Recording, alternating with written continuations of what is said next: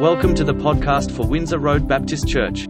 Prepare your heart to receive God's message. All right, we're continuing our series in the book of Luke. And Mark is uh, taking a few weeks off. So I've got, I've got Luke 15 this week.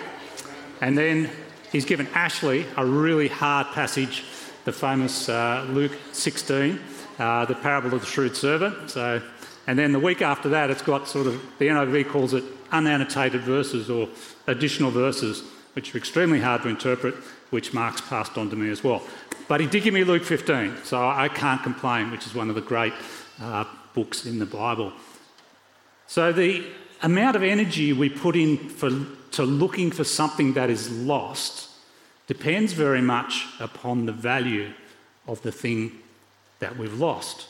So the other day I came home from the gym and pulled the headphone uh, out of my ear, and the little rubber stopper on the end of it popped off and flew off somewhere.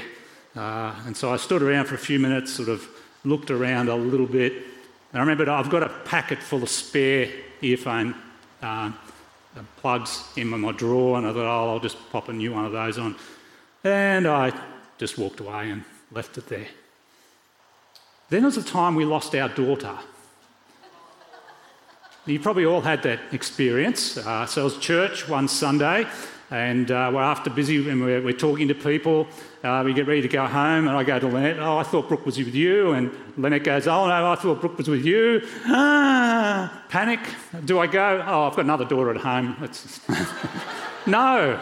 There, there's a, a, value there for a, for a daughter. And so we're searching. We, we search high and low in the church, all the little rooms, all the little places she'd hide. We went upstairs, downstairs in the church hall, run down the street looking for her, looking in a park, looking for her. Uh, and then just about that time, her and her little friend marched back up into the church. They've had a lovely time just going around the block. Uh, and uh, they didn't think to tell anybody. So the, the, the value we place on something determines the amount of energy and anxiety we'll put into searching for them. In Luke 15, this is a story about the value that God places on things that are lost. And uh, in, if you've got your Bibles there, Luke chapter 15 starts with Now the tax collectors and the sinners were all gathering around to hear Jesus. But the Pharisees and the teachers of the law muttered, this man welcomes sinners and eats with them. So, tax collectors and sinners. So, tax collectors were the uh, acted on behalf of the Roman authorities, who were the oppressors of Israel at the time, franchising the tax business for the Roman rulers. And so they were hated for that, but they were extra hated because usually they were corrupt and would uh, collect more tax than they needed to and pocket it and so they were, were hated. So that's now the tax collectors and the sinners were gathering with Jesus. The sinners were the term that the religious leaders used to describe people who, who were not up to standard. They, they said, oh, we're the pure people, so they must be the sinners. And so it included those who were outright immoral, people who, who were uh, corrupt and like the tax collectors. But it also included people whose job made them ritually unclean. So in those days, there were the tanners, so people who worked with tan and made leather work, were considered permanently unclean because they had to touch dead things all the time. And there were uh, undertakers uh, and, and other professions. They were just simply, they could never ever be clean. They were always considered sinners by those who were upholding the religious standards, or so they thought. But it also extended even to people in villages who lived around uh, in the remote areas of Israel. Because they couldn't get to the temple, they couldn't purify themselves. And, and they certainly couldn't, if there wasn't a synagogue in their village, they, they weren't participating in that type of community either. And so they were called sinners by the religious elite. And these are the people who are, are gathering around Jesus and, and so these are the ones that the Pharisees and the teachers of the law mutter about. This man welcomes, Jesus welcomes sinners and eats with them. Of course, eating was a sign of acceptance. And so they, they were very condemning. Now, in response to this muttering by the the tax collectors or the Pharisees and the teachers, Jesus tells three parables. The first one, famously called the parable of the lost sheep. Verse 4 Suppose one of you has a hundred sheep and loses one of them. Doesn't he leave the 99 in the open country and go after the lost sheep until he finds it? And when he finds it, he joyfully puts it on his shoulders and goes home. Then he calls his friends and his neighbours together and says, Rejoice with me, I have found my lost sheep. I tell you, in the same way, that there will be rejoicing in heaven over one sinner who re- repents than over 99 righteous persons who do not need to repent. It's, it's a little questionable, this. The, the, the idea of leaving the 99 sheep, and Jesus says, in the open country. Yeah, that's it. Leaving, that's a sheep. And leaving the, the 99 in the, in the open country to go and find the one sheep. And, and maybe some of us would go, oh, hang on, maybe it's not worth the, risking the 99 to find that one sheep that has wandered off. But nevertheless, that's what this farmer does. And, and then there is this great celebration. The farmer has decided this sheep, this individual sheep, is of great value. And so there is this great celebration, calls his friends together and celebrates it. Jesus tells another parable. Suppose a woman has 10 coins and loses one. Doesn't she light a lamp, sweep the house, and search carefully until she finds it? And when she finds it, she calls her friends and neighbours together and says, Rejoice with me, I have found my lost coin. In the same way, I tell you, there is rejoicing in the presence of the angels of God over one sinner who repents. Similar story, similar message. Uh, the value is slightly different. So, in, in those days, uh, a woman might wear uh, her dowry or her, her savings in a, in a, uh, a headband. And, and usually this woman has 10 coins uh, around her head. And one day she reaches up and realizes one of the coins is gone, goes on a search. The, the rooms, the houses were dark, no windows. Uh, she searches around on the floor. And when she finds it, the same celebration. Gets her friends together. This is fantastic. And, and Jesus says, in heaven, when one sinner repents, one sinner repents, that's a cause for a party. And, uh, and, and everybody celebrates. And then Jesus tells the third story this parable of the lost son. We've, we've, we've dealt with it a lot in the last couple of years, but it's worth reading again, isn't it? Jesus continued There was a man who had two sons. The younger one said to his father, Father, give me my share of the estate. So he divided his property between them. Not long after that, the younger son got together all he had set off for a distant country, and there squandered his wealth in wild living. After he had spent everything, there was a severe famine in that whole country, and he began to be in need. So he went and hired himself out to a citizen of that country, who sent him into his fields to feed pigs. He longed to fill his stomach with the pods that the pigs were eating, but no one gave him anything. When he came to his senses, he said, How many of my father's hired servants have food to spare? And here I am starving to death. I will set out and go back to my father and say to him, Father, I have sinned against you and heaven. I am no longer worthy to be called your son. Make me like one of your hired servants. So he got up and went to his father. But while he was still a long way off, his father saw him and he was filled with compassion for him. He ran to his son, threw his arms around him, and kissed him. The son said to him, Father, I have sinned against heaven, against you. I am no longer worthy to be called your son. But the father said to his servants, Quick, bring the best robe and put it on him. Put a ring on his finger and sandals on his feet. Bring the fattened calf and kill it. Let's have a feast and celebrate. For this son of mine was dead and is alive again. He was lost and is found. So they began to celebrate. Meanwhile, the older son was in the field. When he came near the house, he heard music and dancing, so he called one of the servants and asked him what was going on. Your brother has come, he replied, and your father has killed the fattened calf because he has him back safe and sound. The older brother became angry and refused to go in. So his father went out and pleaded with him.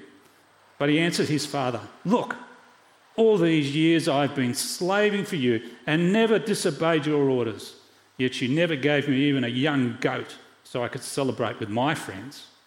But when this son of yours, who squandered your property with prostitutes, comes home, you killed the fattened calf for him. My son, the father said, You are always with me, and everything I have is yours. But we had to celebrate and be glad because this brother of yours was dead and is alive again. He was lost and now is found. Three stories with the thing lost having different values. So one in a hundred, one in ten, one in two. But in each situation, the person who has lost this thing values this thing extraordinarily and drops everything and searches thoroughly to find the, the, the, sheep or the coin or the, the son. And each time there is a celebration on earth, reflecting the celebration in heaven, when one single sinner repents and becomes part of the kingdom of God. And so, in, the, in response to this criticism from the Pharisees and the teachers of the law, Jesus is saying, lost people matter to God. They matter an extraordinary amount to Him. He is willing to do anything, even send His Son to die on the cross, in order to, to save and find that which is lost. We seek to be like God. We seek to share God's values and, and the things that concern Him. But this, I think, in particular, this teaching is so overwhelming for us when we think about all of the millions of people in the world and all of the suffering that's going on and, and that we, set, we feel called somehow to respond to. Uh, we think about the, the, the, the tragedy in, in, in, the Middle East, in, in Turkey and, and, and Syria, and we think about the flooding in New Zealand and the, the suffering and the, and the lostness that people are experiencing. And as individuals, we go, I, I can't possibly respond to, to this amount of need the, the way that, that God does. And this has been going on for centuries. I, I came across this photo the other day and it, it caught me. And it, it was, it's a picture of three young men from Austria who this photo's taken at the end of the First World War, and, and, they're in a hospital. They've been in a hospital, and you can see their, their emaciated state. And, and you just think, just three men, we don't even know their names, but we know they suffered enormously out of this, all of these millions and millions of people you know, that have lived during human history. So, what is the value of an individual human being? Writer Philip Yancey tells a story that had a profound impact on him. He, he used to meet with his pastor, this is a few years ago, who, in Chicago. And uh, he, he, would meet with his pastor about once every month and, and just have a bit of counselling and spiritual nurture from his, his pastor. But, but one particular time stuck in his memory for the whole of his life. And what had happened is the week before at church, the, the pastor had done a, a, spiel, the same way that uh, Pastor Mark sometimes writes stuff on the front of our our news bulletin. And, and in it, this pastor, Philip Yancey's pastor, had mentioned that he was one of the American soldiers who liberated Dachau, the German prisoner, uh, German Jewish concentration camp at the end of the World War II. So um, the, the, the, Nazis uh, put all of the, the, Jews together in a number of these concentration camps. One of them outside Munich called Dachau, where literally hundreds of thousands of Jews were killed. And, and this um, man was part of the group that came in and liberated that. And, and Yancey asked him, I saw in the, the, bulletin last week that you were one of the soldiers who went into Dachau. What, what was it like for you? And Yancey says that it was almost a whole minute that the pastor just sat there and his eyes flickered backwards and forwards as he, as he tried to grasp and, and recall what the, what the experience had been like for him. And then when he began to speak, this is what he said For weeks, we had heard wild rumours about the camps, but inured to war propaganda, we gave little credence to such talk. But nothing prepared us, nothing could possibly prepare us for what we found inside. A buddy and I were assigned to one boxcar. Inside were human corpses, stacked in neat rows, exactly like firewood. The Nazis, ever meticulous, had planned out the rows, alternating the head and the feet, and accommodating different sizes and shapes of bodies. Our job was like moving furniture. We would pick up each body, so light, and carry it to a designated area. Some fellows couldn't do this part. They stood by the barbed wire fences, retching. I couldn't believe it the first time we came across a person in the pile who was still alive. But it was true. Incredibly, some of the corpses weren't corpses, they were human beings. We yelled for doctors, and they went to work on these survivors straight away. I spent two hours in that boxcar. Two hours that for me included every known emotion rage, pity, shame, revulsion, every negative emotion, I should say. They came in waves, all but the rage. It stayed, fueling our work. We had no other emotional vocabulary for such a scene. After we had taken the few survivors to a makeshift clinic, we turned our attention to the SS officers now in charge of Dachau, who were being held under guard in a bunkhouse. Army intelligence had set up an interrogation centre nearby. It was outside the camp, and to reach it, you had to walk down a ravine and through a copse of trees. The captain asked for a volunteer to escort a group of 12 SS prisoners to the interrogation, the interrogation centre, and Chuck's hand shot right up. Chuck was the loudest, brashest, most volatile soldier in our company. He stood about five feet four inches tall, but he had really long arms so that his hands hung down around his knees like a gorilla. He came from Cicero, a suburb of Chicago, known mainly for its racism and its association with Al Capone. Chuck claimed to have worked for Al Capone before the war, and no one doubted it. Well, Chuck grabbed a submachine gun and prodded the group of SS prisoners down the trail. They walked ahead of him with their hands locked back behind their heads, their elbows sticking out on either side. A few minutes after they disappeared into the trees, we heard the rattly burp of a machine gun in three long bursts of fire. We all ducked. It could have been a German sniper in the woods. But soon Chuck came strolling out, smoke curling from the tip of his weapon. They all tried to run away, he said with a kind of a leer.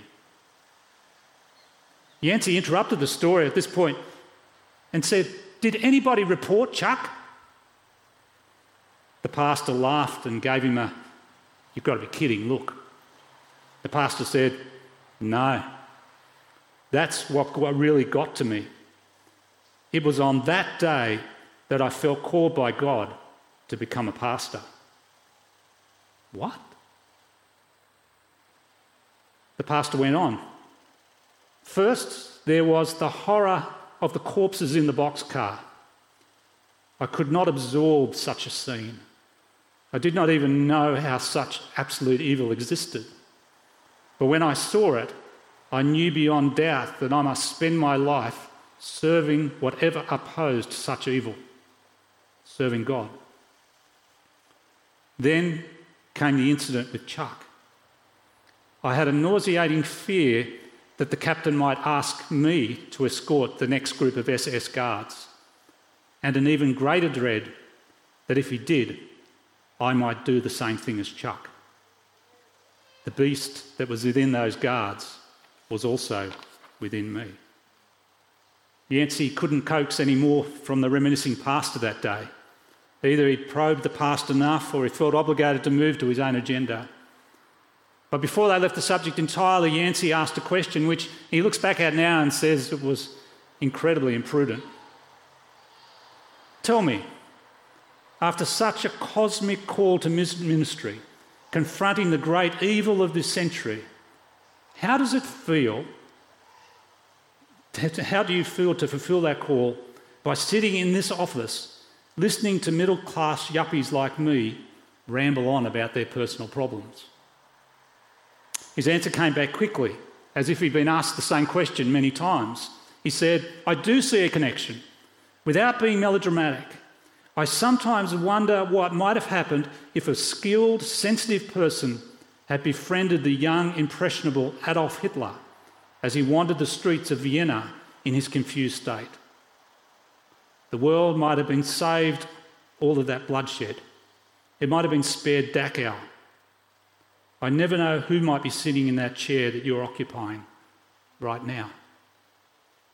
And even if I spend my entire life with nobodies, I learned in the boxcar there is no such thing.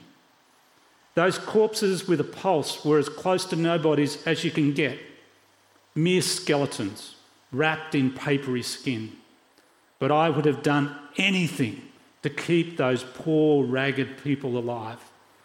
Our medics stayed up all night to save them. Some in our company lost their lives to liberate them. There are no nobodies. There are no nobodies. I learned that day in Dachau what the image of God in a human being is all about. We get back to our friends in Austria, the guy on your right. You might notice him a few years later with some of his other friends. As we spend our days, day by day and moment by moment, with, with people, we can be tempted to be overwhelmed by their needs and we can be tempted to give up. That uh, friend at work who is captured by materialism and spends his whole life thinking about his next car or his next career or his next overseas trip or his next girlfriend. Or that gambler or drug addict you've, you've had contact with over the years and you, you try, you've spent ages and ages, days and days, dollars and dollars trying to help them to get back on track, but they never seem to make any progress. Or that young Christian you know who you've been discipling over the years and you've been trying to, to help them grow, but year after year after year they just keep falling into the same traps and making the same mistakes. And you, you doubt whether you will ever actually be able to help them to, to grow in their relationship with God. Or even a child you sponsor in Africa. And uh, you, your, giving means that they can receive good education and good health care and, and, and grow up you know, with, with good nutrition. But what happens when they leave school? They're living in this country which is torn to bits by civil war and, uh, and violence. And we can feel overwhelmed and we can feel as though we can't make a difference. But the fact is, lost people matter to God. Every conversation counts. Every conversation can change a person's life. And there are no nobodies. An old man was walking along a beach once, and the storm overnight had swept up on the beach hundreds and thousands of, of starfish. They're, they're on the, the tide's out and they're dying on the beach there and they're, they're shivering and dying in the heat. And as he walks on the beach, he notices a young boy who's picking the starfish up and throwing them back into the ocean. And as the old man draws near to him, he says, You're wasting your time. There's hundreds and thousands of these. What difference do you think you can make? And the young guy picks up one and throws it back into the ocean and says, It made a difference for that one. We can make a difference, one by one. Let's make a difference. Lord, we are overwhelmed sometimes by the suffering in this world and the the sheer number of lost people, particularly those who need to hear your gospel and respond to it with repentance and faith. And Father, we pray you'll help us not to be overwhelmed. We pray that as we reflect upon Luke 15 and these stories which reveal just how much you love the lost and how much they matter to you, Lord, may, may it touch our heart as well that we will be be moved within our circle of influence uh, to make a difference. to speak a word, to, to do a deed that expresses to people your love and the truth of your gospel. And Lord, we pray that we can make a difference one by one, conversation by conversation this week as we go into your world as your ambassadors and in the power of your name. We ask this through Jesus, our Saviour. Amen. Thanks for listening. We hope that you have been blessed by the message. Windsor Road Baptist Church is a growing intergenerational and international community of people committed to whole life discipleship. Please visit us at windsorroad.org.au to connect with us and to learn more about our church.